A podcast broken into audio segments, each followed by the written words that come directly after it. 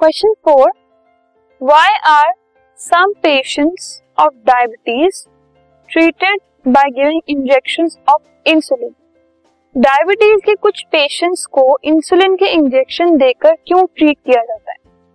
Sir diabetes एक ऐसी condition है which is cause due to less और no secretion of insulin by pancreas insulin जो hormone है, वो पैनक्रियास से सिक्रीट होता है।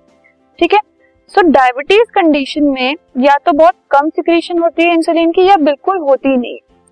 इन सच अ पर्सन जो एक डायबिटिक पर्सन है ब्लड शुगर लेवल जो है वो बहुत हाई हो जाता है। Okay insulin given convert extra sugar present in the blood into glycogen क्योंकि एक डायबिटिक पर्सन में जो अमाउंट ऑफ़ शुगर है वो ज़्यादा हो जाता है, वो बढ़ जाता है।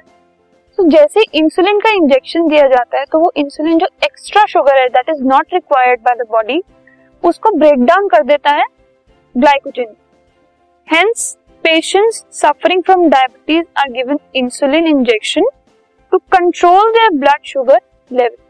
Blood sugar level को कंट्रोल करने के लिए इंसुलिन दिया जाता है, क्योंकि वो एक्स्ट्रा शुगर जो है उसको बैलेंस कर देता है.